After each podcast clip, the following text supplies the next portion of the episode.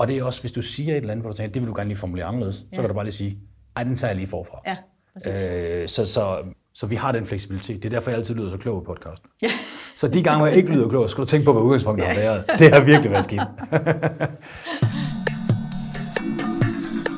du lytter til podcasten Bæredygtig Business. Lige nu står vi over for flere udfordringer. Klimaforandringer, knappe ressourcer og social ulighed. Men i denne podcast lægger vi idealismen på hylden og undersøger, hvilken rolle verdens virksomheder vil spille i omstillingen til et bæredygtigt samfund. Tag med, når CSR-direktør og foredragsholder Steffen Max Hø taler med førende eksperter og undersøger, om der er penge i at tage et socialt og miljømæssigt ansvar. Hej, Dorete Nielsen, og tusind tak, fordi du vil være med til at optage den her podcast om Novo Nordisk og jeres bæredygtighedsstrategi. Tak skal du have, og tak fordi jeg måtte være med. Det er jeg Jamen, rigtig glad for. Det er vores fornøjelse. Din titel er jo Corporate Environmental Strategy. Du er VP for Corporate Environmental Strategy, og det skal ikke være nogen hemmelighed. Lige inden den her optagelse, så har jeg siddet og øvet mig et par gange for at sige det. Men al sin enkelhed, grund til, at vi skal tale med dig i dag, det er jo fordi, at I har lavet en strategi, der hedder Circular for Zero. Og den vil vi gerne høre lidt mere om. Men lige til at starte med, kan du ikke lige sætte et par ord på, hvordan er du egentlig ind i den stilling med at sidde og arbejde med bæredygtighed for Novo Nordisk? Jo, det vil jeg rigtig gerne, og tusind tak, fordi jeg måtte øh, være med øh, her i dag. Jeg har glædet mig rigtig meget, og jeg synes, at agendaen er jo super relevant og, og spændende. Øh, jeg har en uddannelse som kemiingeniør, øh, så, så det tekniske og det faglige har jo selvfølgelig altid øh, interesseret mig. Men det er først inden for de seneste, hvad må det være nu, otte år, at jeg begyndte at arbejde med bæredygtighed. Og før det har jeg lavet mange andre forskellige ting, primært i, i Novo-koncernen, men altid haft sådan en, en nysgerrighed omkring øh, nye ting, og, og egentlig også, det har cirkuleret en lille smule omkring øh, bæredygtighed. Men efter en udstationering i, i Kina øh, for, hvad må det være, en, en 10 år siden, øh, fik jeg faktisk mulighed for at få den her stilling øh, i Novo Nordisk. Øh, og hvor det startede med, at være, jeg skulle være chef for deres øh, EHS-organisation i produktionen, som jo er meget traditionel miljøledelse. Ja, hvad er EHS? Hvad står det for? Environmental Health and Safety. Så det er det, man sådan kender som miljø- og arbejdsmiljø. Øh, det var sådan inden, at hele bæredygtighedsagendaen virkelig blussede op, så talte man jo meget om miljødelen i stedet for. Ja, altså det var miljø og arbejdsmiljø, at det var ligesom det, der var, var koblet ja, sammen. Og det er jo stadig vigtigt, kan man sige. Det er det, det er det. Og, og på et tidspunkt fik jeg så mulighed for egentlig at skabe den afdeling, øh, som jeg er ansvarlig for i dag. Det er vel små fem år siden, og øh, hvor, vi, hvor vi fik til opgave egentlig at sige, hvad er næste skridt i, i Novo Nordisk bæredygtighedsudvikling? Øh, øh, udvikling?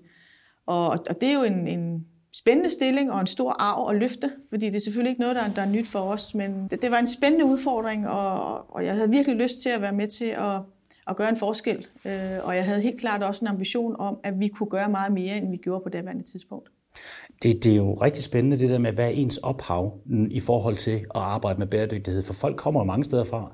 Nogle kommer fra kommunikation, nogle kommer fra, fra økonomidelen, og så nogle folk, de kommer fra den lidt mere hardcore del, der handler om, om produkter og miljø, og, og, og du er kemiingeniør. Det er alligevel også, altså, der er, kan ikke være mange kvinder, der er kemiingeniører. Det er ikke noget med, at det er 10 procent, der er kvinder af de ingeniører, der kommer ud. Jamen, jeg tror, det er faktisk øh, lidt anderledes for kemiingeniørerne, i hvert fald da jeg læste, som jo 100 år siden. Ikke? Øh, der, øh, det kan man ikke se, og, det, og jeg ved heller ikke så meget om kemiingeniører, vil godt indrømme. Men jeg tror lige nok, det på kemidelen, der, øh, der, der tror jeg, det er 50-50. Men det er rigtigt nok, ingeniørverdenen er jo lidt mere nørdet. Ja, den er meget tung over og, på... Ja, ja det, det er nok rigtigt. Men, men kemiingeniør handler jo i bund og grund rigtig meget om, hvad er det for nogle ting, der er i produkterne. Ja. Og det er jo super interessant i forhold til hele jeres strategi. Men kan du prøve at sætte lidt ord på, øh, altså vi kender jo alle sammen Novo Nordisk, og, og jeg synes, Novo Nordisk er sådan lidt sjov størrelse, fordi øh, for det første, så har I jo et brand, som er nogen, der tager øh, miljø og, øh, og bæredygtighed meget alvorligt. Og det er fuldt ud berettigt, og det er jo også en af grundene til, at du sidder her i dag. Og I laver insulin, men, men råder Novo Nordisk med andre ting, eller er det bare insulin, der er en del af jeres forretning? Altså stadigvæk så udgør insulin jo, øh, eller diabetesforretningen jo øh, en stor del af vores, af vores forretning. Øh, men, men vi går ind i andre områder øh, nu her også, ikke? Øh, blandt andet kan man så sige øh, obesity-området eller fedmeområdet, det er jo sådan blevet det, det næste nye, men, men hvor vi egentlig stadigvæk, det er de samme produkter, vi bruger. Vi undersøger bare egentlig, om de produkter kan finde anvendelser ved andre sygdomme. Så, så vi fastholder, vi, vi, vi bliver egentlig i de sygdomme, der ikke er smitsomme. Altså vi vil aldrig for eksempel gå ind i en vaccine, nu givet den situation, vi er nu. Det Nej. ligger ikke til højre benet for os. Så, så det vi undersøger meget, det er med de, den produktportefølje, vi har nu, kan det finde øh, anvendelse andre steder. Men stadigvæk vil jeg sige, at insulin og diabetesområdet er klart det største. Og jo også der, hvor, hvor, hvor, hvor vi stadigvæk kan se, at, at der er rigtig, rigtig mange mennesker, der stadigvæk får diabetes, øh, desværre. Det må man sige. Øhm, det er jo sådan lidt på grund af vores gode livsstil. Øh, ja, øhm. Nå, men det er jo tilbage til det her, som vi jo godt ved. Altså, jeg kan jo også se på min skridttæller, altså, at, at jeg går nok ikke helt så mange skridt lige nu, hvor der er corona, hvor man sidder meget derhjemme. Det gør jo, at jeg får endnu mere den livsstil, som vi ligesom har oparbejdet over det sidste stykke tid. Og det er jo sjovt, fordi det er jo faktisk også en anden side af den der bæredygtighedsproblematik, vi er kommet i, med at vi har gjort verden rigtig behagelig, rigtig god for rigtig mange mennesker. Der er jo flere og flere, der er kommet ud af fattigdom, så det er jo rigtig godt, men vi har bare fået nogle ret store klimaproblemer. Mm. Og det er jo det, jeres strategi også omhandler.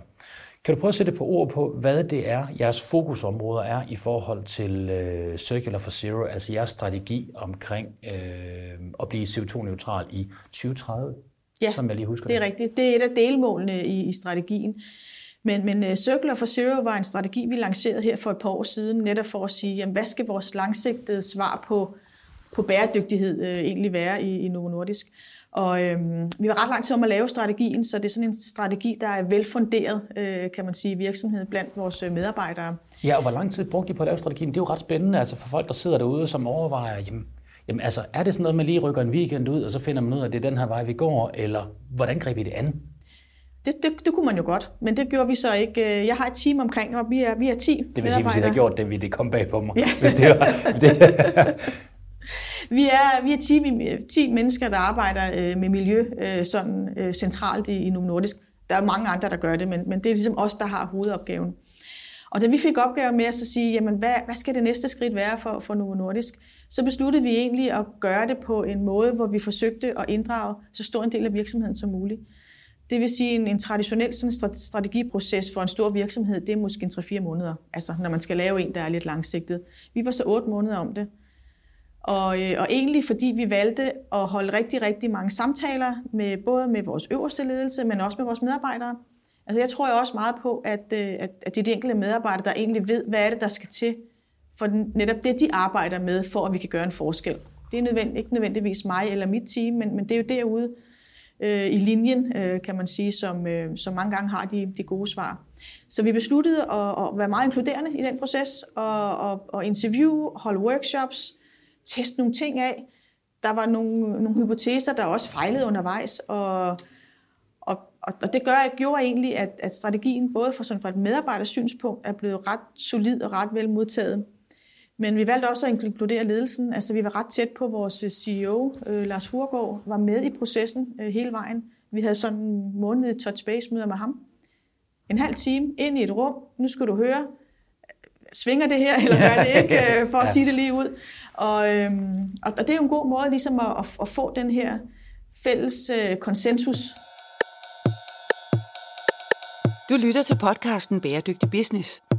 Altså, og det her med, at en, en normal strategiproces i store virksomheder, er 3-4 måneder, I bruger 8 måneder på det, altså det, det hører man jo ikke, at det er fordi I er langsomme, det er fordi I har været grundige i forhold til at få den her bottom-up ting, altså at det skal være bredt funderet.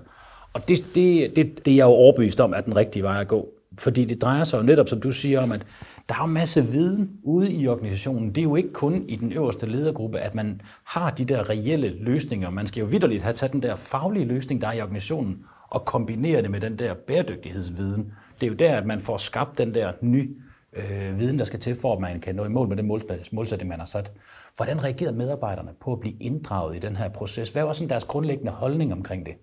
Øh, meget forskelligt. Altså jeg tror, som, som menneske vil vi jo gerne involveres. Så som udgangspunkt, det at blive spurgt om ens mening er jo Altså, det vil vi gerne, og vi vil gerne fortælle, hvad vi, hvad vi mener og sådan. Ikke? Så, helt basale så selve, psykologiske behov, ja. ja. Så selve involveringen var, var sådan positiv, øh, vil jeg sige. Ikke? Det, det, var, altså, det var alle jo rigtig glade for. Øh, og jeg holdt jo Altså, jeg har ikke talt på, hvor mange kaffemøder jeg har holdt. Nu sidder jeg her med et glas vand, fordi som jeg sagde, så jeg drikker kaffe mere. Det er nu ikke kun af den årsag. Men... Nej, så har man holdt mange, ja. når, når man boykotter produktet. Ja. men, men, men, men det er rigtigt, at, øh, at folk var, var rigtig glade for at, at blive involveret. Øh, og, og det, der var godt for, for os alle sammen, det var jo også at komme ud og teste lidt af, jamen, hvad er egentlig holdningen til det derude? Altså, øh, og, og der var meget forskellige holdning til, hvor ambitiøse vi skulle være. Og det kunne man ikke altid, altså så kunne man sige, at det, var det de unge, der synes vi skulle være mest ambitiøse, eller er der noget alder her? Nej, måske ikke, men, men det var meget ens folks personlige holdning, der skinnede igennem, ikke? Altså, og Ja. Jamen, det, det er vildt spændende, det du siger der, fordi vi, vi sidder jo lige, Simon Elsborg og jeg, vi er jo i gang med at skrive den her bog omkring øh, bæredygtighed og huller mig, og vi sidder lige nu med det der kapitel omkring alder og bæredygtighed, fordi at det har vi faktisk taget ud og lagt det ind generelt under danskerne, fordi det jeg også hørt dig sige, det er jo ikke specifikt kun de unge, der går op i bæredygtighed, det er der nemlig mange, der tror. Ja. Og der er også blevet snakket meget om det i Deloitte's Millennial Development Study, mm. eller Millennial uh, Study, nu kan jeg ikke huske præcis, hvad titlen er, hvor de har undersøgt rigtig mange unge mennesker, hvad det er, de mener. Og der synes de, klima er vigtigt. Men det betyder jo ikke, at alle os andre ikke synes, det er vigtigt. Nej. Og det bekræfter du jo egentlig også her, at det har været meget bredt i organisationen. Helt sikkert, og, og, og vi fik også noget pushback, og så siger jeg, men hvorfor skal vi det? Altså, hvad er ligesom, og det, det kommer du aldrig igennem med, du det der, det er en dødsejler. Og, så, så vi startede vores change management lige så stille der, altså det der med at ændre også måske holdningen lidt i organisationen, og nogle af de skeptikere, vi havde, altså det er jo dem, der er mest interessante i virkeligheden, ikke? Øh, og, at, at snakke med, fordi hvad er det så, der gør, at, at du ikke synes det, øh, men at han synes det for eksempel. Øh, kan man sætte nogle ord på det? Altså den der skepsis, kan man sige lidt om argumentationen for, hvorfor Novo ikke skulle råde med det? Var det tænkte man, det var spillet penge, eller det ikke hørte sig hjemme i forhold til, til en virksomhed, øh, i forhold til deres arbejde, eller hvad var det? Jamen, jeg tror, det, det bundet egentlig lidt i folks sådan personlige holdning. Jeg tror stadigvæk, ja. man var enig i, at vi er en, en virksomhed, som har har været ansvarlig inden for det her område i rigtig, rigtig mange år. Så det var sådan ikke et spørgsmål, om vi skulle, om vi skulle sådan følge den retning. Det var mere et spørgsmål om, hvor ambitiøse vi skulle være. Mm. Altså, hvor vi jo kom ud med nul impact, og ja, vi, vi testede nogle ting af simpelthen i de der ja. interviews, for, hvor, hvor folk sagde, ej, vi skal da bare fortsætte med at reducere, for eksempel, som jo har været den lidt gammeldags måde at tænke bæredygtighed på. 10% reduktion ja. over 10 år, så er alle glade. Agtigt, ikke? Øh, men, men det der med at sætte sådan et, et mål sådan langt ude, hvor vi siger, prøv at høre her, vi vil faktisk gerne have nul miljøpåvirkning i Nordisk. Det var sådan lidt, nej, men det, det, det, det tror vi simpelthen ikke, du kommer igennem med, eller vi ved jo ikke, øh, det, vi ved jo ikke alle løsningerne, så hvordan vil, du, hvordan vil du nogensinde kunne arbejde med det, og sådan, sådan den der, den der skepsis i, at når ikke du kender svarene, Jamen, og det er så er jo, det for svært, ikke? Jo, men det er jo virkelig sundt også at, at tale om, fordi i alle organisationer er der jo skepsis omkring, skal vi nu ud og rode med det her? Og det er jo ikke det er jo ikke ond vilje, men nogle gange kan det også godt være, at man bare tænker, jamen, skal vi nu til at have andre typer opgaver ind? Og vi, det er jo ikke alle folk, der er lige modtagelige over for nye opgaver. Men det med at kunne rumme den der skepsis og indgå i dialog, er jo super afgørende for, at man lykkes. Ja, præcis. Så det blev vi ret kloge af, vil jeg sige, eller i hvert fald, vi fik stor viden omkring det, øh, hvad, hvad det er, der, der kunne være modstand, måske også internt i organisationen, men måske også nogle af de, de ting, som vi skulle tage, tage højde for. Øh, og så vil jeg sige, at en anden, en anden ting, der var ret spændende, var, det var, at vi, vi også bragt øh, folk sammen fra forskellige dele af organisationen. Altså, vi er jo en øh, ganske almindelig øh, butik med nogle organisatoriske enheder. De er rigtig gode til at snakke ned i deres øh, egen organisation, men måske mindre gode til at snakke på tværs. Det er sådan klassikeren, ikke? Jo. Og men, det ser man jo nærmest overalt lige nu. Det er jo et af de ja, helt store problemer, vi ligger i de der siloer. Ikke? Vi ligger nemlig i siloerne, men, men for at løse miljøproblemerne, så bliver vi nødt til at evne det der med at kigge på tværs. Altså ja. vi bliver nødt til at sikre, at vores udviklingsfolk snakker med vores salgsfolk og snakker med vores produktionsfolk om at løse de her problemer. Ikke? Fordi det, det er jo på hele værdikæden i virkeligheden, at, at vi bliver nødt til at arbejde på det. Øh, og og der, der fik vi altså nogle super spændende diskussioner ved at bringe folk simpelthen i samme rum om den her agenda. Ikke? Øh. Men tror du ikke, det der det nærmest er argument dødt for, hvorfor det er så vigtigt, at man laver den der brede involvering i organisationen? Netop fordi det er alle de her forskellige siloer, som alle sammen skal tage deres fagviden og have puttet den ind i sådan en bæredygtighedskontekst, for at de kan samarbejde med hinanden. Jo, det tror jeg. Altså det er, øh, det er nøglen, plus man, man på den måde jo kan, kan udfordre hinanden, men man får også en større forståelse for, hvordan kan jeg hjælpe min nabo her? Altså det kan jo godt være, at miljøproblemet er i, en, i et område, øh, for eksempel i produktionen, altså hvis vi siger det. Men i virkeligheden er det jo udviklingsafdelingens opgave at finde nogle produkter, der ikke, der ikke sviner, når vi producerer. Så i virkeligheden er det der, man skal kigge. Så, så det der med at finde ud af, hvordan er det, ja. tandhjulene hænger sammen, ja, det er kan man klart. sige. Og det kan være, at, der, at det går ud over kunderne på en eller anden måde, som man skal få forklaret kunderne, og det er måske sælgerne, der skal gøre det. Præcis. Så det hele hænger sammen. Det, det tror jeg er en rigtig stærk pointe. Det her med ambitionsniveauet, altså kvæg jeres størrelse, Og I er jo en kæmpe virksomhed. Alle folk kender jer, særligt i, øh, naturligvis i Danmark, men for den skyld også er der rigtig mange uden for land, der kender jer. Altså, er det ikke en no-brainer? Skulle I ikke gå efter, efter guld, som I har gjort her? Altså, I kunne vel ikke bare, antager jeg, sådan finde en, en middelvej?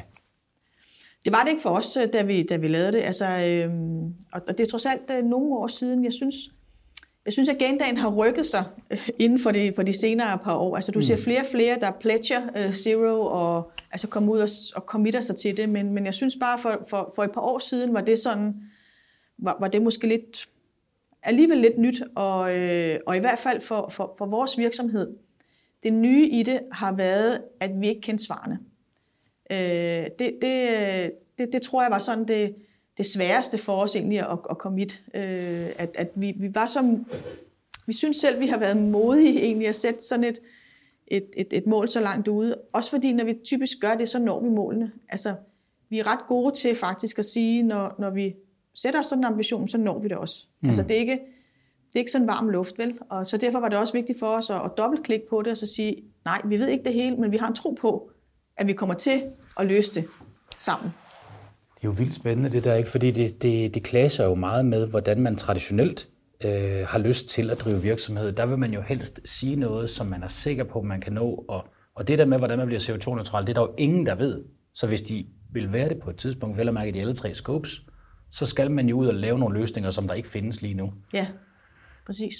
Og det er jo det er også spændende, øh, kan man sige, ved, ved opgaven, og, og nok også det, der talte vi lidt om motivation før, det der, hvad, hvad gjorde en forskel for medarbejderne, og dels det der med at være involveret har gjort en forskel, men det har også gjort en forskel, det der med, at vi faktisk sætter barn så højt.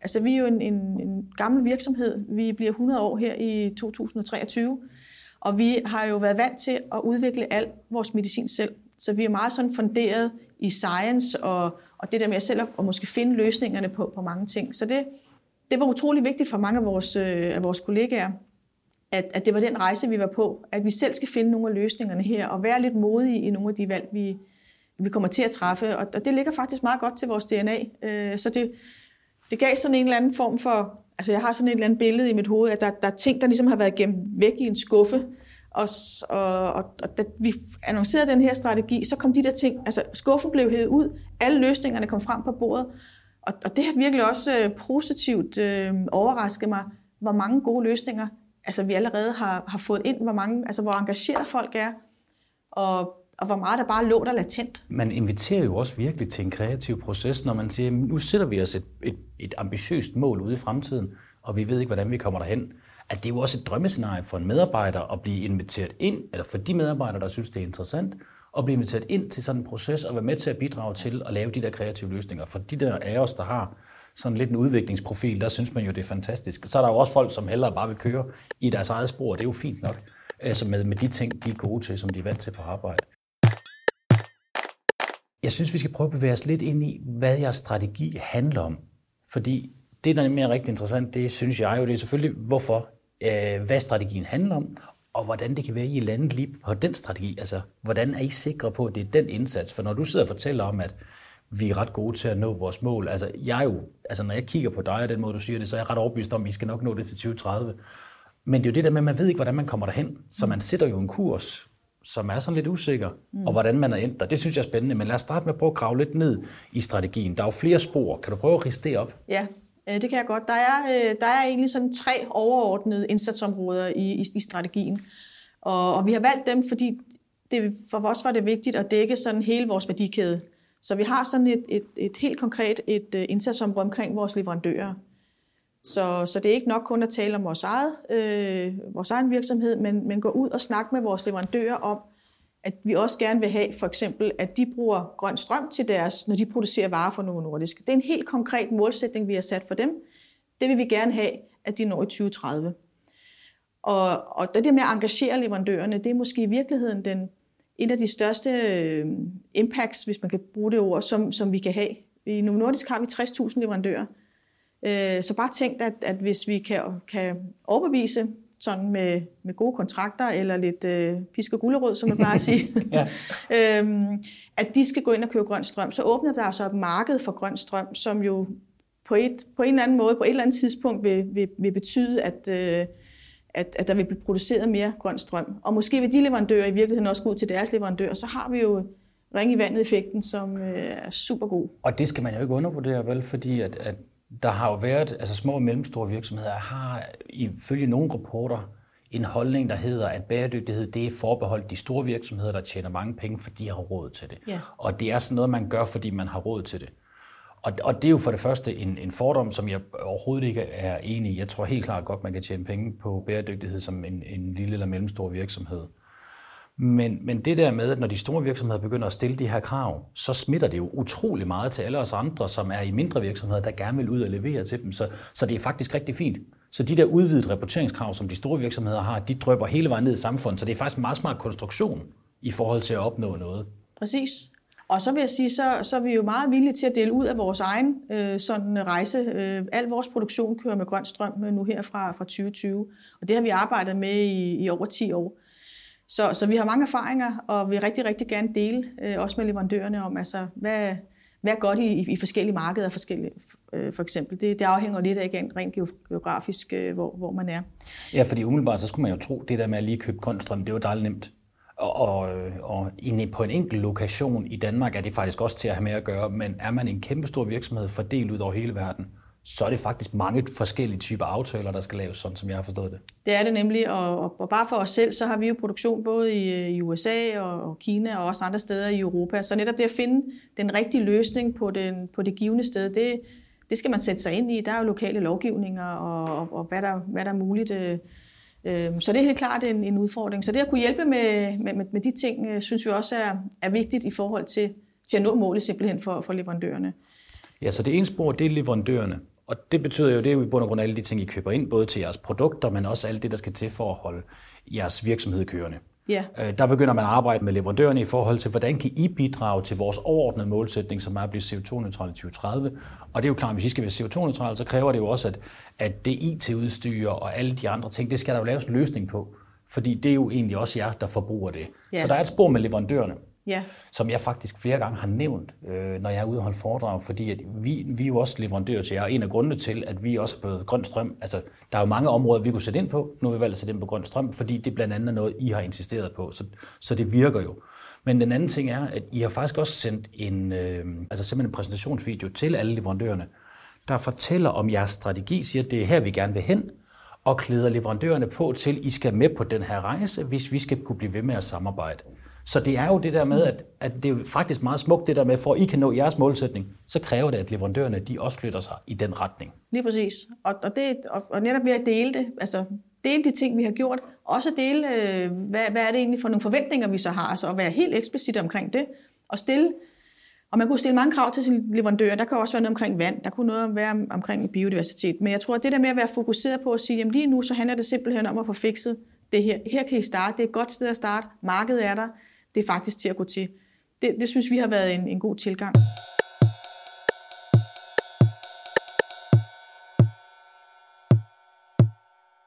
Når det så er sagt, så, øh, så er det kun den grønne strøm. Så for os er det også vigtigt, hvad er det for noget, vi køber ind. Øh, og, og i, vores, øh, i vores virksomhed, der, får, der, der køber vi jo mange ting ind. Meget af det går direkte i produktionen til at producere vores, øh, vores produkter. Ja, øhm, insulinsprøjterne, altså beholderne og alle de andre ting, ja, papkasserne, det skal være præcis, i. Og, og der, der er sukker i til at producere insulinen og etanol og sprit, og hvad har du? Så, så der, der er ret mange råvarer, kan man sige. Så, så man kunne begynde også at snakke lidt om, om, om typen af råvarer. Altså det der med, skal de være øh, produceret på en bestemt måde? Skal de være mere biobaseret, end, øh, end de er nu? Så det der med at gå ind og have en holdning til, hvad er det faktisk, vi køber ind? Både på vores, øh, det, der går direkte i produktion, men også alt det, der egentlig bare er ude omkring, for at vi kan drive vores virksomhed. Du nævnte selv IT-udstyr før.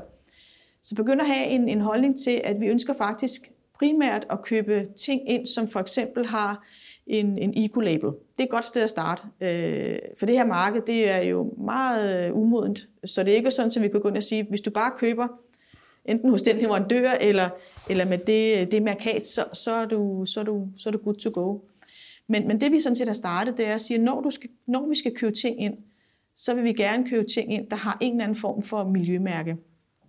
Svanemærke. Det, altså det kan være, og det behøver ikke kun være dansk, det er jo også øh, internationalt. Så vi bruger faktisk ret, ret lang tid på at screene markedet for de her øh, miljømærker, og kan jo bare se, at der er en kæmpe udfordring i, at, at det ikke er ret mange steder, måske også internationalt, man har dem. Så det der med også at være, måske kunne bidrage til at få udviklet nogle gode miljømærker, som kan guide de enkelte, både virksomheder, men måske også os som forbrugere, til at sige, hvad er det rigtige valg? Men det er rigtig spændende at snakke det her med miljømærker, fordi miljømærker og certificeringer generelt er jo fantastiske på den måde, at, at man får et stempel på at sige, okay, her har vi noget, der trods alt er foran lovgivningen. Det er blevet kigget lidt igennem. Men miljømærkerne skal jo også flytte sig, ja. for at I kan nå i mål med jeres målsætning. Fordi på nuværende stadie er det jo heller ikke nok, men det er jo et skridt i den rigtige retning, men de er jo også i en udviklingsrejse. Og, og det her med, at det jo ikke er nemt lige at finde ud af, hvordan, altså for eksempel når du fortæller, så køber I en masse etanol. Jamen altså, hvordan, altså det kan godt være, at I har et mål om, at det skal være CO2-neutralt i 2030, men hvordan begynder man at producere etanol øh, CO2-neutral inden for 2030? Der er jo nogle leverandører, der virkelig skal lege med der. Så I deponerer jo også lidt af jeres øh, ry og rygte, omdømme og hele jeres strategi i, at de der leverandører, de er særlig vigtige for jer, mm. at de vil lege med. Ja. Det, det er helt, helt sikkert, og, og der, der synes jeg, at inden for de seneste par år har vi, har vi egentlig kunne mærke en udvikling øh, inden for, at, at der er flere måske virksomheder, der også efterspørger de her ting. Altså det er jo altså, det er markedsmekanismer. Så hvis efterspørgselen ikke er der, øh, så, så kommer det ikke, eller hvis det, hvis det er der, så kommer det bare med for høj en pris. Altså mm. fordi der, vi skal selvfølgelig også være bæredygtige på den finansielle bundlinje, ikke? Så, så tingene skal jo hænge sammen øh, hele vejen rundt. Men det der med, at vi starter med at skabe en efterspørgsel, øh, det, der tror jeg, at vi i virkeligheden som industri kan gøre noget sammen. Og det, det er jo så måske en anden form for partnerskaber, at vi, at vi på tværs, altså både inden for vores egen industri, men også på tværs af industrier, skal være bedre til at stille de her krav og gå sammen om. Fordi så kan vi få skabt et marked, så kommer priserne ned på et øh, niveau, hvor måske nogle andre virksomheder også kan være med. Ikke? Så det er sådan hele, hele den der karusel, vi på en eller anden måde gerne vil have, vil have sat, sat i gang. Og så kan der jo være mange dilemmaer. Øh, for eksempel, nu, nu vi lidt om, om, om, om etanol. Så bliver der første generations, anden generations, altså, og, og er det så okay? Må man godt basere noget spritproduktion på noget fødevare-scrap, øh, eller altså, er det i orden? Så, så der er mange gode diskussioner her, og, og mange ting, hvor jeg ikke synes, svaret er sort-hvidt, men Ej. hvor man egentlig måske som virksomhed skal gøre lidt op med sig selv om, hvad vil man være med til, og hvad vil man ikke være med til, ikke? Der er nemlig rigtig mange gode debatter. Jeg har et sjovt eksempel. Øhm, jeg sidder i vores styregruppe omkring Trends and Traditions, som er det her møbel-event, vi laver, hvor alle vores leverandører kommer. Og så sidder vi, og temaet i år er bæredygtighed, og det er selvfølgelig fint. Og så sidder vi så og snakker om, jamen hvad skal, folk skal jo have noget at drikke. Mm. Og ude i det her sted, hvor vi er, jamen, jamen der kan vi ikke tappe vand fra haner. Jamen, så skal vi have noget vand derud. Når man så har plastikflasker, åh, oh, oh, kan folk rende rundt med plastikflasker? så starter der en dialog mellem alle os, der er der. Jamen, så kan man få noget i pap. Det er der nogen, der ikke synes smager godt. Så kan man få en vandvogn derud og selv tap. Jamen, hvad gør vi så med køer? Og skal folk så have deres egen drikkedunk med? Og, altså, det, det bliver ret omstændigt. Og lige pludselig er man ude og have en debat omkring alle mulige variabler, som faktisk er rigtig svære, mm. for selv os, der egentlig er ret godt med på den bæredygtige agenda. Så der er virkelig mange ting, der skal drøftes igennem. Øh, derfor kan certificeringer også være gode i forhold til at, og sådan at at bypasse nogle af de der diskussioner og sige, at det er den her vej, vi går. Men det kræver selvfølgelig også, at man har noget viden i organisationen. Det er præcis. Spændende. Men det vil sige, at I har en del af sporet, der handler om leverandører. Hvad ellers? Ja, så kan man sige, så har vi selvfølgelig vores egen virksomhed, vores egen drift, øh, som jo er nok der, hvor vi har arbejdet mest igennem rigtig, rigtig mange år. Øh, og der er jo et fokusområde der, som handler om vores øh, produktion. Så det der med at minimere vandforbruget i produktionen, specielt i, øh, i, i water scarce area, er et, et fokusområde. Der ligger vi nogle steder i, i Kina, øh, øh, Brasilien og i Frankrig også, hvor vi ved, at vand potentielt kan være et, være et issue. Ikke? Så der er selvfølgelig vigtigt, at vi har, vi har fokus på at optimere vandforbruget øh, der. Det er der også massiv konkurrencefordel i, for ja. på et tidspunkt så kommer, altså sandsynligvis kommer rigtig mange mennesker til at leve i områder, hvor de ikke kan få vand. Der er det jo klart, at hvis du har bygget en virksomhed op omkring et enormt vandforbrug, så er der muligvis en konkurrent, som kan gøre det på det område markant bedre. Så det er jo også rent fornuftigt business-wise. Det er nemlig rigtigt. Og det handler også om vores energiforbrug. Så vi, det der med at være CO2-neutral på, på strømmen, det, er jo, det, er jo, det skal vi selvfølgelig, men det allerbedste det er jo at spare på strømmen. Så, Så egentlig starte der, kan man sige. Ikke? Og, og det har vi jo altså gode programmer til for at, at lave energieffektivisering og, og energispareplaner øh, osv. Og så også omkring vores waste fra produktionen, altså sikre, at så lille en del som muligt ender på landfield. Og lige i øjeblikket, øh, der tror jeg, det er, er mindre end 1% af vores øh, produktionsaffald, som ender på landfill. Resten har vi egentlig fundet genanvendelse for. Så, så det der med stadigvæk at have fokus på at optimere øh, vores produktion, så vi har mindst muligt miljøaftryk. Det er sådan en, en kernedel i vores, øh, i vores firma. Øh, den anden del, det handler så om vores CO2, kan man sige, CO2-footprint øh, øh, på, på scope 1 og scope 2, og der har vi taget lidt af scope 3 ind også. Og det er jo der, hvor vi ligesom siger, at i 2030 vil vi gerne være CO2-neutrale i drift og transport. Og det vil sige, at øh, al vores strøm skal være grøn, al vores energiforbrug skal være grøn, al vores firmabiler, øh, drift, hvad hedder sådan noget, ja, kørsel med firmabiler ja, hedder det vel, det er jo... vores øh, fly, ja. forretningsrejser, og så vores produktdistribution. I og med, at vi har, for, eller hvad, vi har produktionssteder ret mange forskellige steder i verden, så flyver vi også en del af vores produkter rundt, der skal samles og sådan noget. Ikke? Så det er ligesom den målsætning, vi har sagt. Det, det, det skal simpelthen være 0 i, i 2030. Så noget af det er jo, er jo sådan, kan man sige, øh, noget nemmere end noget andet. Altså, og, øh, og nu har vi løst det omkring strømmen, der, der er i nul. Så begynder vi at kigge på andre energiformer, og det, det, er, jo, det er jo naturgas for eksempel.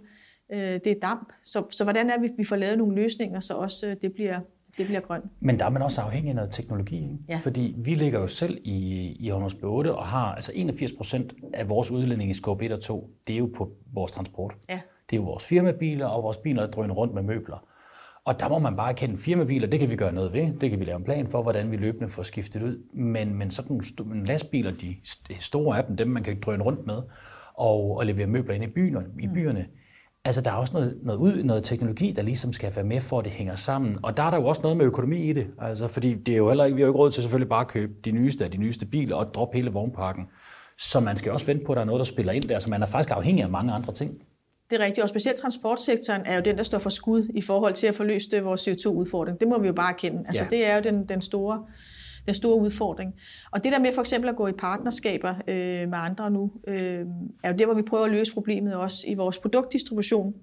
Er det sådan så, at øh, vi transporterer cirka 20 procent af vores, øh, af vores varer med, med fly, men det står så for 80 procent af udledningen.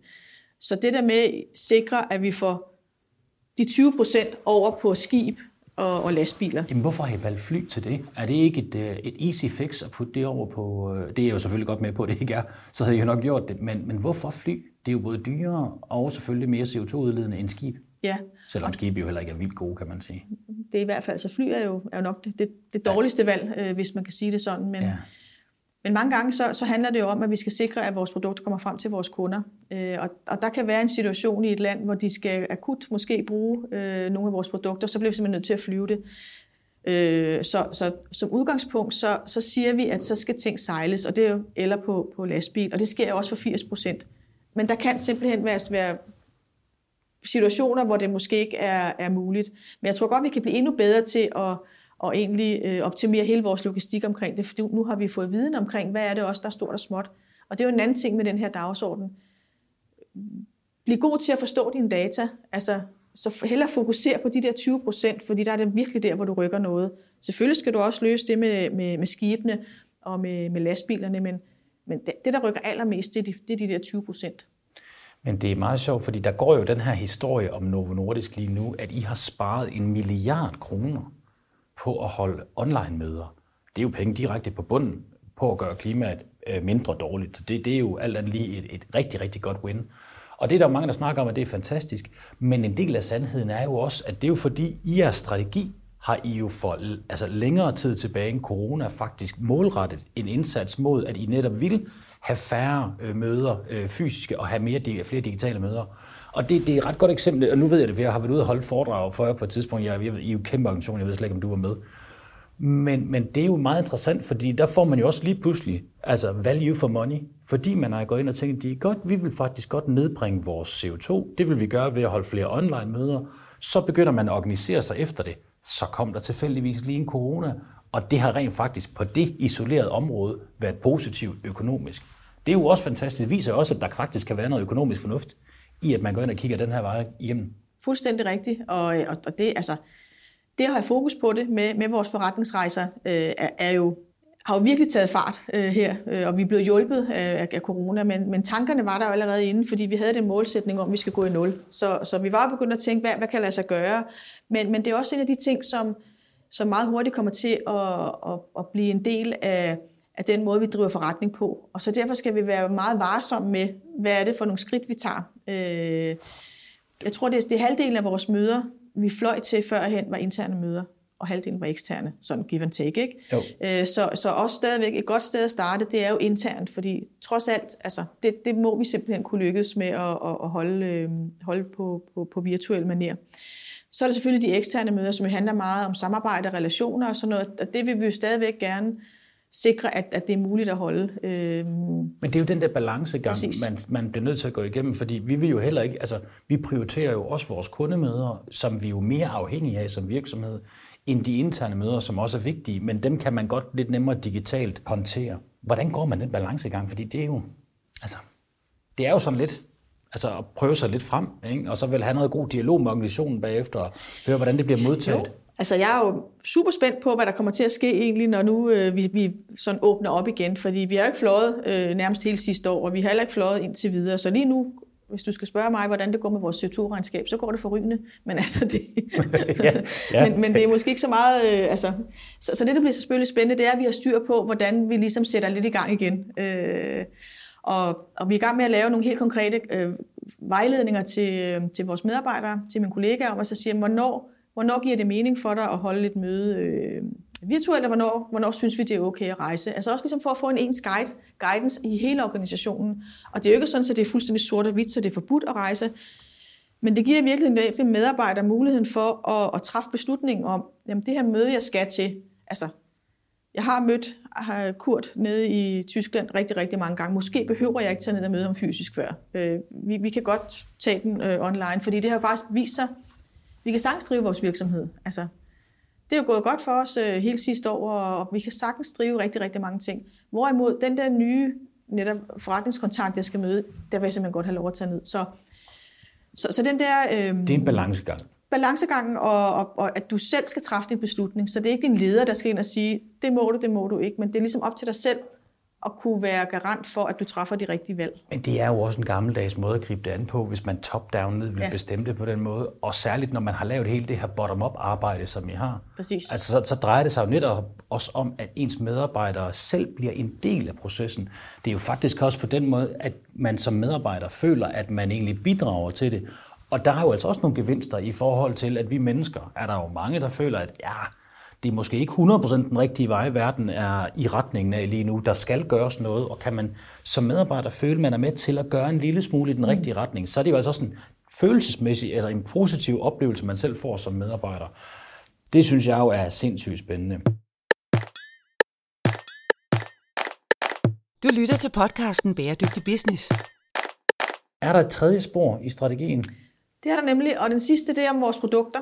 Øh, så det, det, det hele handler om, det er jo, at vi kan hjælpe nogle mennesker, der har en kronisk øh, sygdom. Og, øh, og, og der har det været vigtigt for os egentlig at angribe det fra, fra to vinkler. Øh, den, den første vinkel handler om, hvordan vi designer vores nye produkter, sådan så vi i højere grad får tænkt miljø ind. Altså, og, og det kan for eksempel være, at man bruger så få materialer som muligt, for så få eksotiske materialer som muligt. Øh, vi leverer jo typisk vores, øh, vores medicin er flydende, så vi leverer det i sådan plastik eller en metalpen. Øh, nogle kan bruges flere gange, og nogle kan kun bruges øh, en enkelt gang.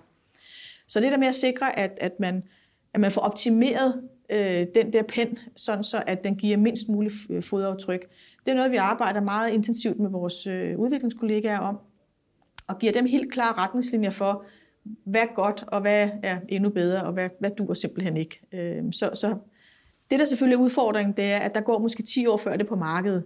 Så, så der er jo en eller anden, altså, der er et udviklingsproces, der, der tager super lang tid, netop fordi vi er, en, vi er omfattet af så mange øh, regler. Øh, i medicinalbranchen. Ja, så jeres produkt det er for det første flydende, hvilket ja. alt andet lige gør det lidt sværere at indkapsle i noget. Præcis. Og så er det jo et, øh, et medicinsk produkt, så der er nogle helt særlige krav i forhold til, hvad det er for en... I kan ikke bare bruge genanvendt materiale, Nej. for eksempel. Det er jo noget med, man har tre grades, jeg mener det er medical grade, og så er der food grade, som mit jeg husker, og så er det noget andet. Ja. Det kan jeg ikke huske præcis, men pointen det er, at, at det skal selvfølgelig være fanget i et ordentligt produkt. Tager det alligevel 10 år at udvikle øh, nogle nye ting? Jeg tænker, er det så et selve et nyt produkt, altså som alternativ til materiale, eller er det bare at, at lave beholderen, så den måske bruger mindre plastik, og man skifter alle de komponenter ud, man kan med nogle andre materialer, eller hvad var det, du tænkte på? Det, jeg tror, det er sådan, at er gennemsnitligt, kan man sige. Ja. Så, så noget af det, hvis, hvis det er, at vi skal skifte et materiale øh, med et andet, så, så skal det i hvert fald have de fuldstændig øh, samme kemiske, fysiske egenskaber. Det kan være svært, hvis vi snakker plast for eksempel, at, at, at få fuldstændig de samme egenskaber. Problemet med plastik er jo, at det er et fantastisk produkt, hvis man ja. ser bort fra, at det er rigtig skidt for klimaet. Ja, det er rigtigt. Og der er måske nogle af, nogle af processerne, der kan, der kan gøres på fem år. Altså lidt afhængig af, hvad det er, ikke? Men, men, men det er ikke sådan et quick fix. Det er ikke i forhold til, nu sidder vi her bare fint lokale med nogle dejlige møbler. Der tænker jeg umiddelbart, at det vil være lettere at skifte øh, sædet på den her stol øh, til et andet bæredygtigt materiale, end det vil være i, øh, i, i, i vores branche. Men det er jo ikke en undskyldning, og det tror jeg også bare er vigtigt. Det er ikke fordi, vi siger, at det skal vi ikke gøre. Det er nok bare en erkendelse af, at det tager længere tid, så vi bliver nødt til at arbejde på de produkter, der er i pipelinen, men, men vi skal også sikre, at de produkter, vi har på markedet, bliver bedre, og at vi får taget hånd om det. Og det er sådan set den anden del af, af, af, af produktstrategien, kan man sige, i, i Circular for Zero. Hvor, hvor vi gerne vil arbejde med at, at, at lave et system, hvor vi gør det muligt for patienter at, at aflevere deres brugte pinde på apotekerne for eksempel. Og så vi kan tage dem tilbage, få dem findelt ned i de forskellige materialefraktioner og få det genanvendt. Og der har vi lige lanceret en, et pilot her i Danmark øh, 1. december. Øh, første land i verden, vi prøver det. Øh, og hvis ikke det skulle være på hjemmemarkedet, så ved jeg ikke hvor. Så, øh, det er et godt sted at starte. godt sted at starte. Vi er også gode på affaldssiden, ja, på nogle områder i hvert fald. Og, og det har virkelig været, været interessant. Øh, vi så startede i tre byer i, øh, i København, Kolding og Aarhus, og, øh, og har haft et super samarbejde egentlig på tværs af den value chain, eller det økosystem, om man vil, der er omkring øh, affald. Og det er jo alt fra apotekerforeninger øh, til distributører, til affaldsbehandlingsanlæg, til øh, Miljøministeriet. Og, altså, der, der er jo rigtig mange aktører her, som skal ville det.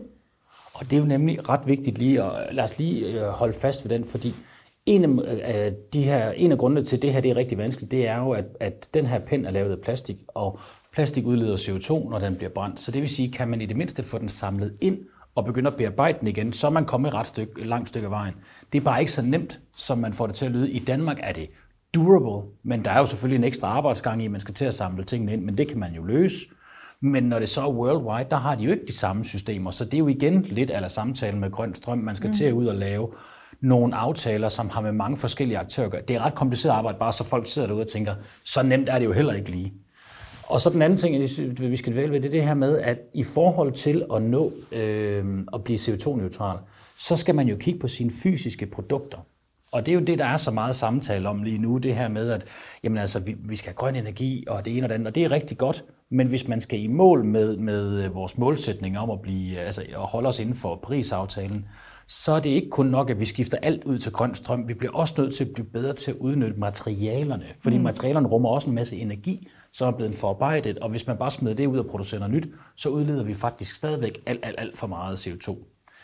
Så, så I skal have gjort noget ved jeres slutmateriale, det her plastik. Men der laver I simpelthen en test i Danmark nu. Ja, altså det har kørt siden 1. december, hvor vi har kørt en kampagne, øh, hvor, øh, hvor det er muligt for, for folk med diabetes kan aflevere deres, øh, deres brugte penne på apoteket, samtidig med, at de, de får nogle nye produkter hjem. Og så bliver det simpelthen samlet i en beholder. Det bliver afhentet af nogle, afhentet af nogle distributører. I første omgang samler vi det så, indtil vi får samlet nok ind, til vi kan egentlig processere det, altså få det delt op i nogle forskellige materialer. Og så er meningen jo egentlig, i stedet for, altså i Danmark, som du siger, har vi jo faktisk et fint system, så der vil det måske øh, i, bedste fald bare blive brændt.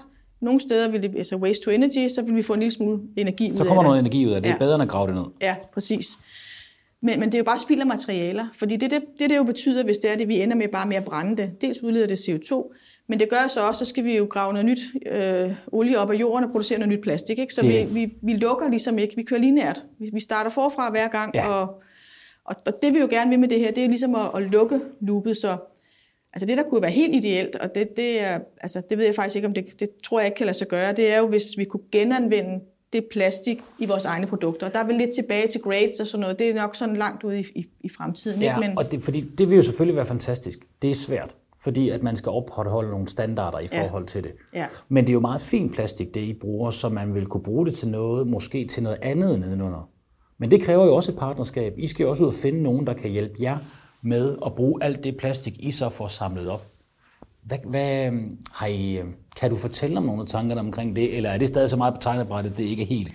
Vi har lavet sådan lidt øh, eksplorativt øh, sådan lige nu. Altså blandt andet har vi gået sammen med, med Hey, øh, en møbelfabrikant, og, og lavet en, en stol, som, som jeg faktisk mener er til salg i deres butik som, øh, som består af plastikken, består af i virkeligheden af 120 insulinpinde. Og, og det er jo altså, det er bare et eksempel på, at det er faktisk så godt materiale, så du kan bruge det til noget, til et godt designmøbel, som jo ikke bare er brug at smide væk, men som du egentlig gerne vil beholde i lang tid.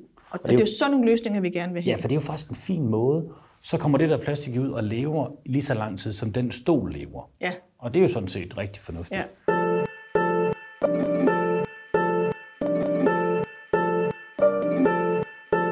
I har faktisk også lavet en skraldespand. Ja. Ud, øh, også sammen med Hey, af nogle øh, af jeres produkter. Og man kan sige, det er jo selvfølgelig en dråbe i havet, men det viser jo lidt om, hvad man egentlig vil kunne gøre, hvis man går ind i nogle samarbejder. Ja, og der tror jeg bare, man skal altså netop undersøge de her samarbejder, og det der med, at vi sammen kan finde nogle af de her gode løsninger. Øh, altså, vi er jo ikke stolproducenter eller, eller har forstand på måske egentlig, hvad det er for nogle ting, vores materiale kan bruges til. Vi ved bare, at det er godt. Vi ved, det er, det er rent, det vi får ud. Øh, så, så finde nogle af de der samarbejder, hvor vi også synes, at det giver mening. Jeg, jeg tror, det, det er vigtigt for vores virksomhed også, at det skal ikke være hvad som helst. Altså, vi vil gerne have, at, at netop, at det er et, at det bliver et, øh, at det bliver noget, der også er, er, er bæredygtigt på den længere på den længere bane, så, så ikke vi får produceret et eller andet øh, brug og smid væk. Så vi har faktisk en holdning til det. Ikke at vi sådan har lavet et katalog over, det må vi, og det må vi ikke, men vi vil rigtig gerne være med i den dialog omkring, hvad er det så, hvad er det materiale skal bruges til. Det synes vi er vigtigt. Jamen, og det giver jo rigtig god mening. Ellers så kunne man jo også, altså, udover at det skal jo selvfølgelig bare bruges efterfølgende. Det er jo det vigtigste, og det skal bruges så lang tid som muligt. Men det er jo nok sjovere at lave en stol, end at lave håndtag til en Kalashnikov-riffel, øh, kunne jeg forestille mig, uden at, at kende ret meget til jeres planer. Men det er jo rigtig interessant, det her med, at I går ind og siger, jamen nu begynder vi at samle det her plastik ind. Mm. Så var der nogen, der sad og tænkte, jeg kan faktisk godt bruge en mængde plastik. Altså, og nu snakker vi jo en stor mængde plastik, der kommer kontinuerligt. Det var jo sådan nogen, I egentlig godt vil have et samarbejde med på sigt, når I har, når I har tid til det og den slags. Helt sikkert. Altså det vil være oplagt, og egentlig måske en lille invitation til at tænke lidt innovation her. Øh, hvad, hvad kunne være muligt? Det er, det er primært polypropylen, kan jeg så oplyse om, hvis, hvis, øh, hvis det er interessant. Ja, det. Øh, og, øh, og, og der er en lille smule pom i det også, ikke? Men, men primært polypropylen, det er sådan den, den store fraktion. Der kommer kemiingeniøren ja, lige frem der. Ja, lidt nørderi der. ja. Men det er jo en god pointe, det der med, at der er flere til 200 forskellige slags plastik. Så, og man kan ikke bare lige blande alt plastik, øh, som man har lyst til. Det skal helst være i så rene fraktioner som muligt. Det, det, ja, det, det skal det. Men, men jeg synes, det der, altså, det der med, at vi faktisk tager ansvar for vores produkter, også ude ved patienterne, det, det er sådan det, der har været vores... Det er lidt det nye i, i, i strategien, og det kommer jo også rent lovgivningsmæssigt. Altså det der med, at vi har end producer responsibility som, som virksomhed, det er også noget af det, der begynder at komme, komme mere og mere af. Så det ligger meget naturligt i, øh, både det, at vi vil tage ansvar for hele vores værdikæde, men også den forventning, vi ser egentlig fra vores helt fra, fra eksterne, at, at det skal vi altså. Og jeg synes også, det er fuldstændig rimeligt, at man skal have ansvar som producent for det, vi faktisk øh, sender på markedet. Det synes jeg virkelig er en rigtig god pointe, fordi i bund og grund, så er det jo også et problem for forretningen, hvis det er, at man, lad os sige, man udleder 1 million tons øh, CO2 og tjener 10 milliarder kroner. I, jamen, øh, I det øjeblik, hvor det er, at CO2 begynder at få en pris, og det gør det jo på et tidspunkt, så er det jo klart, at den forretning er jo ikke lige så øh, godt givet til at tjene penge i fremtiden. Så der er jo også en risikomoment i, at hvis man ikke tænker de her ting ind, så det er jo ens ansvar. Jeres strategi, øh, som jo hedder Circular for Zero, som jo er ret smart for den på, det handler om zero både på waste og på, øh, øh, på materialer, på energi og på alle de her ting, og I vil blandt andet bruge øh, cirkulær økonomi, altså circular øh, economy, til at nå det her mål, hvilket jo er ret smart. Hvordan kan det være, at I landet på de her tre emner, som I har taget fat i her? Hvorfor er der ikke, nu siger jeg bare, hvorfor er biodiversitet ikke en ting? Hvorfor er det ikke øh, ulighed, der er en ting? Der var jo mange områder, man kunne sætte ind på. Og grund til at spørge det er, fordi der er mange, der sidder derude, af min erfaring, når jeg er ude og holde foredrag og tale med folk, jamen så, så er det bare en stor jungle. Hvor skal man sætte ind hen? Mm. Hvorfor har I valgt at sætte ind på det her frem for alle de andre? Der er jo 17 verdensmål, man kunne have taget fat i. Ja. Vi arbejder også med diversitet og med inclusion og så videre. Det er mere på den sociale, så det er simpelthen en anden kollega, der har ansvaret for det. Så, oh, så det, det er stadigvæk vigtigt, så det kunne være en hel podcast for ja, sig det kunne være en podcast ja, det er bare et hint. Den anden del, jeg har ansvaret for miljø, kan man sige, så det er selvfølgelig de verdensmål, eller de ting, der handler om miljø, som, som vi har talt om i dag. Og, og der ved vi i Novo Nordisk, det, der er den største impact, vi har, det er brugen af ressourcer, det er vores CO2-udledning, og det er det waste. Det ved vi simpelthen, og det har vi lavet analyse omkring, så derfor har vi fokuseret på det. Så da vi lavede strategien, var vi meget inspireret af cirkulær økonomi. Og vi tror simpelthen på, at det er, det er egentlig nøglen til at kunne løse vores, øh, vores udfordring med at, at komme i nul. Og det der med at sikre, at vi holder ressourcerne i loop, med at sikre, at vi minimerer vores, øh, vores forbrug, som man kan sige, det er måske, ja, det, det ved alle, men, men det er faktisk vigtigt at holde, holde fokus på at minimere, sikre, at vi holder ressourceforbruget i, i loop. Det vil sige, noget af det waste, vi, vi kræver, nu talte vi om, om vores insulinpinde lige før, jamen hvis det kan blive ressourcer til nogle andre, så har vi lige pludselig et, et cirkulært loop, kan man sige, hvor, hvor, hvor tingene bliver genanvendt snarere, end de bliver øh, brugt og, og, og smidt ud. Øhm, og, og det tror jeg bare simpelthen på, at det, det er vejen frem. Og det er jo lige præcis det der, der giver rigtig god mening. Det er jo, at man skal jo identificere sit negative aftryk. Ja. Altså man skal finde ud af, vi som virksomhed, hvad er det egentlig, vi forurener med? Og nogle forurener rigtig meget med CO2, andre gør nogle ting på den øh, societal del, hvor det, det er deres, det mest centrale. Andre spiller på begge paletter, som, øh, som I gør og mange andre store virksomheder. Men det er jo det der med, det er jo ikke valgfrit på alle hylder. Det kræver faktisk en analyse af sin forretning at finde ud af, hvad er det egentlig, vi gør, som ikke er super godt i forhold til klimaet og på samfundets side. Mm.